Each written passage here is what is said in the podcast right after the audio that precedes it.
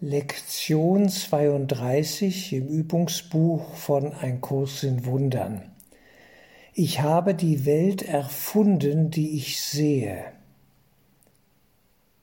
Heute entwickeln wir das Thema von Ursache und Wirkung weiter. Du bist nicht das Opfer der Welt, die du siehst, weil du sie erfunden hast.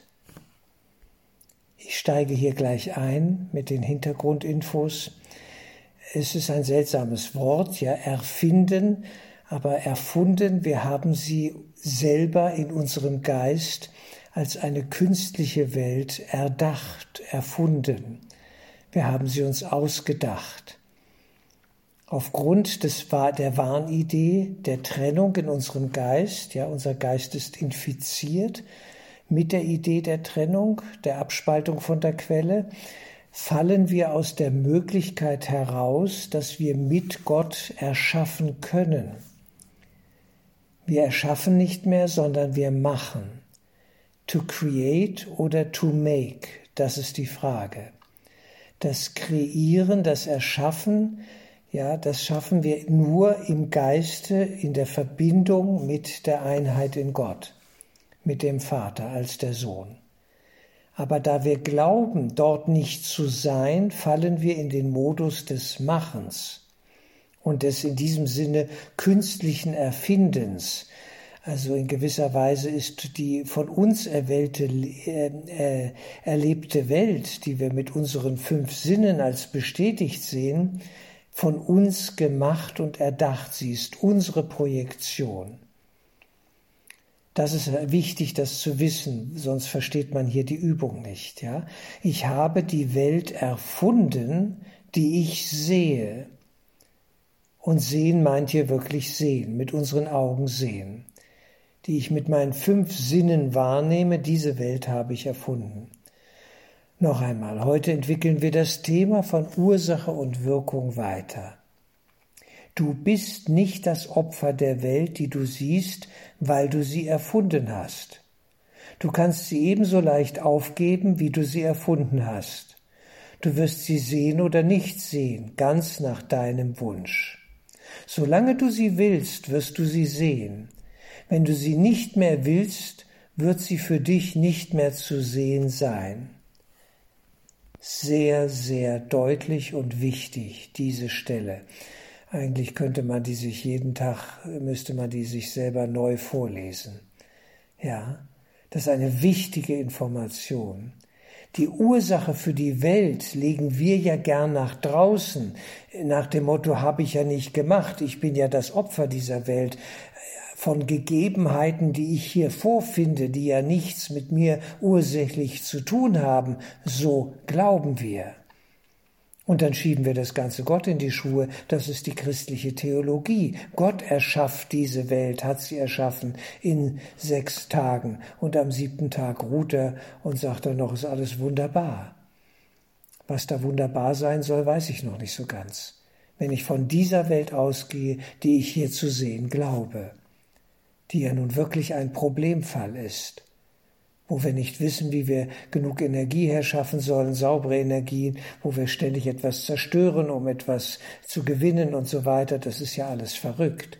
Was für ein Konzept von Welt oder von Schöpfung, wenn wir mal dieses Wort bemühen sollen, ist das? Fragwürdig. Ja, wir haben sie erfunden. Die Verantwortung für die Welt wird uns gegeben, in unseren Geist zurückverlegt, weil dort die Ursache für dieses Erleben von Welt ist. Und so muss ich es genau genommen auch ausdrücken. Für dieses Erleben von Welt.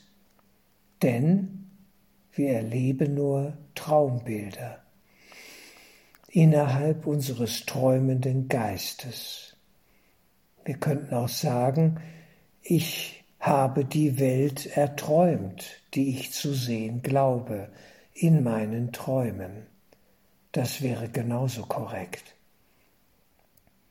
Du kannst sie ebenso leicht aufgeben, eben wie einen Traum, wie du sie erfunden hast, wie du sie für dich gemacht hast, in deinen Bildern, in deinen Fantasien, wie du sie wirklich gemacht hast, für dich, subjektiv wirklich, aber nicht absolut wirklich im Sinne der reinen Wirklichkeit des höchsten Geistes, Gottes, in dem wir sind, als sein Geschöpf und Mitschöpfer, wenn wir auf dieser Ebene uns wieder einfinden.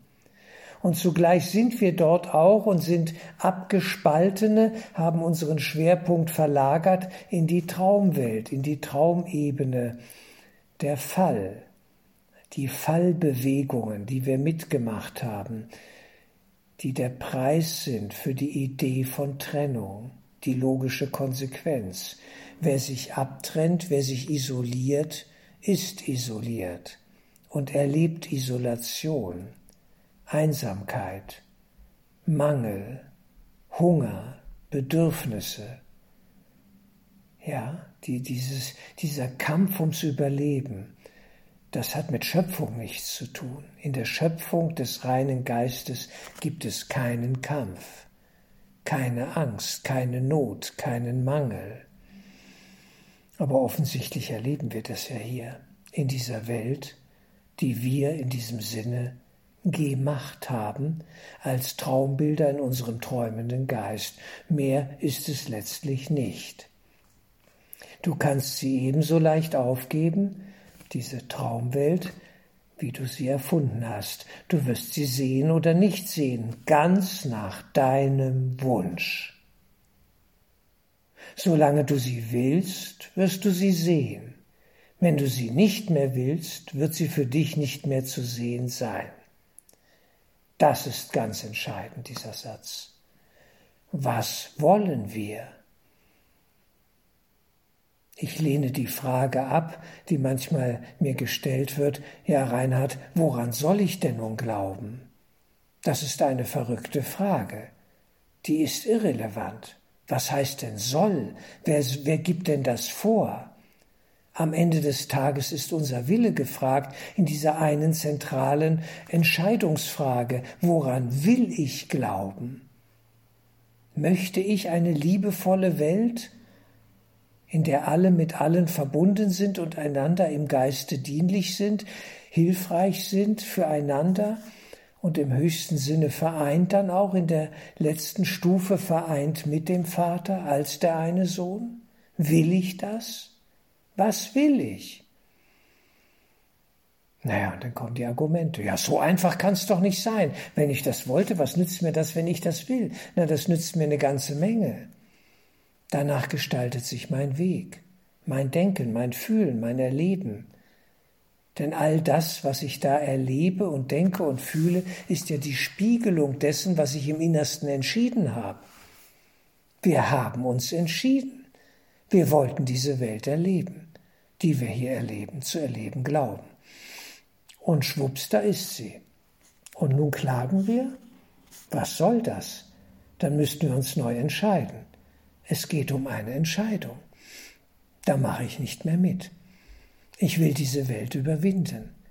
Ich möchte in einer liebevollen, ja, friedvollen Welt leben, ohne Angst, ohne Verfolgung, ohne Hunger, ohne Trauer, ohne Schmerz. Will ich das wirklich? Das ist die Frage. Ich gehe weiter in Arabisch 2, finden wir dann folgenden Text auf Seite 49 im äh, Übungsbuch. Der heutige Gedanke gilt wie die vorhergehenden für deine innere und äußere Welt, die tatsächlich dasselbe sind. Da du sie jedoch als verschieden ansiehst, werden die heutigen Übungszeiten wieder zwei Abschnitte umfassen. Einen, in dem es um die Welt geht, die du außerhalb von dir siehst, zu sehen glaubst, könnten wir sagen, und einen, in dem es um die Welt geht, die du in deinem Geist siehst, also die Innenwelt. Versuche in den heutigen Übungen den Gedanken einzuführen, dass beide in deiner eigenen Vorstellung sind. Sagenhaft, ein fantastischer Gedanke.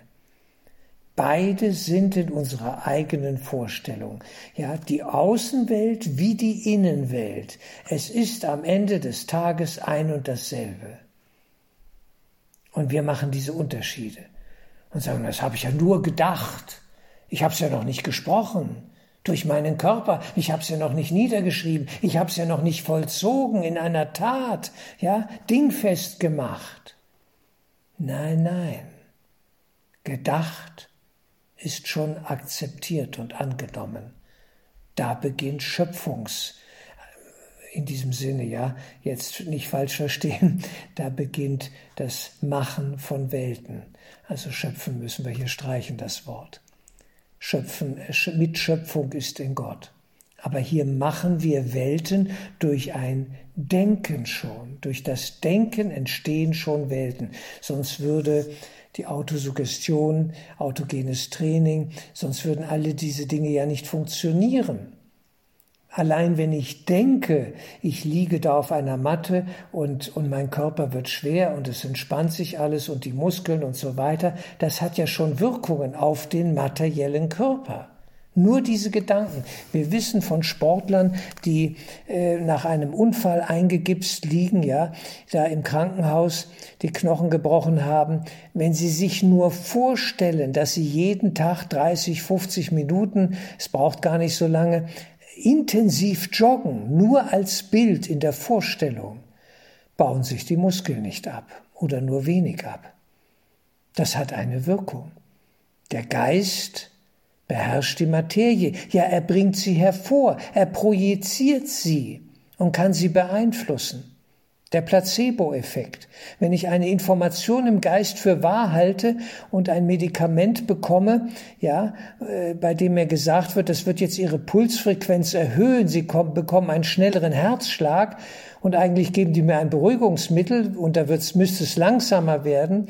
Wenn ich die Information des schnelleren Herzschlags glaube und für ernst nehme, dann erlebe ich das. Dann wird sich der Herzschlag die Frequenz erhöhen. Obwohl sie eigentlich laut Wirkungsstoff in dem Medikament ich sediert werden müsste und es runtergehen müsste, die Herzfrequenz. Das ist ja interessant.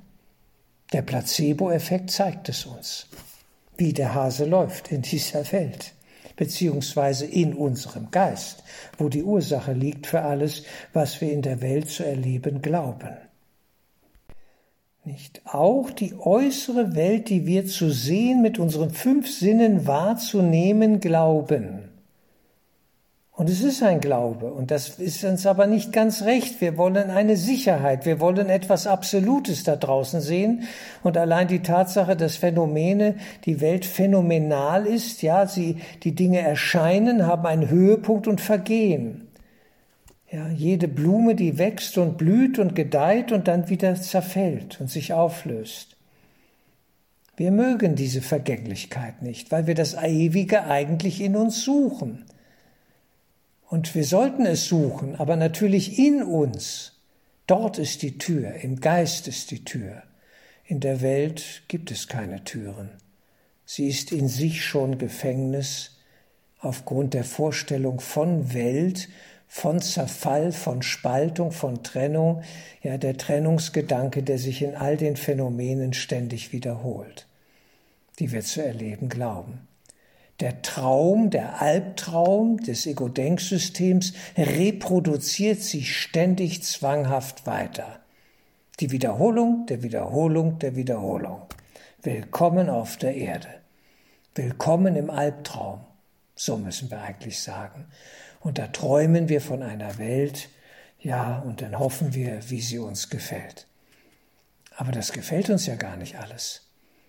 Und wir tun Dinge, die, die heftig sind und Folgen und Konsequenzen haben und wie ein Boomerang auf uns zurück ja, treffen und uns ja, Schmerz bereiten.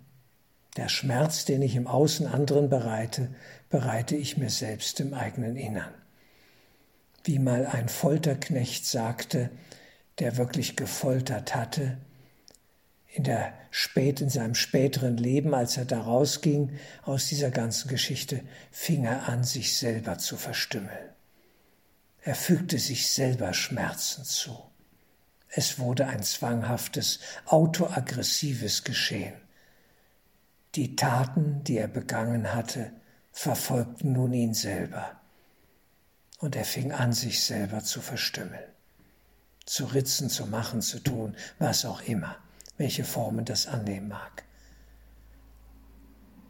Wir dürfen Abschied nehmen von diesen kranken, verrückten Vorstellungen und von der Idee, da draußen ist eine von mir unabhängige Welt. Nein, die hat es nie gegeben.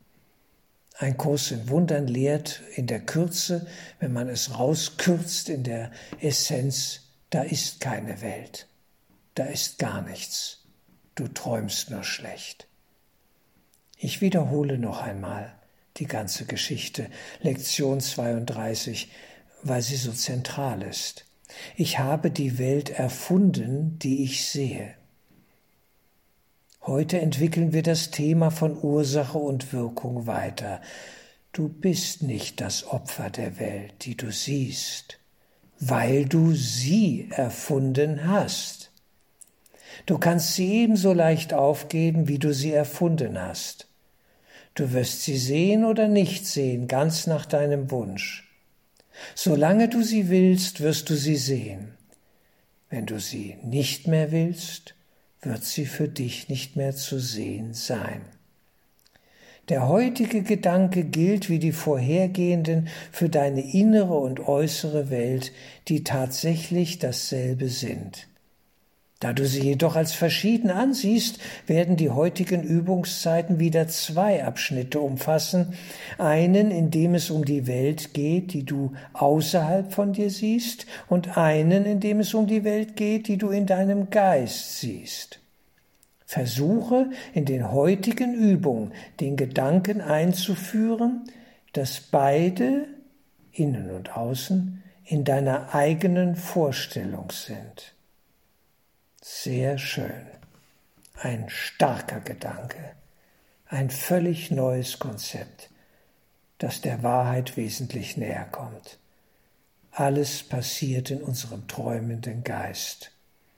Und wir können Abschied nehmen von Träumen, denn das entscheidet jeder für sich selbst, woran er nun wirklich glauben möchte und in welcher geistigen Sphäre er sich verankern will.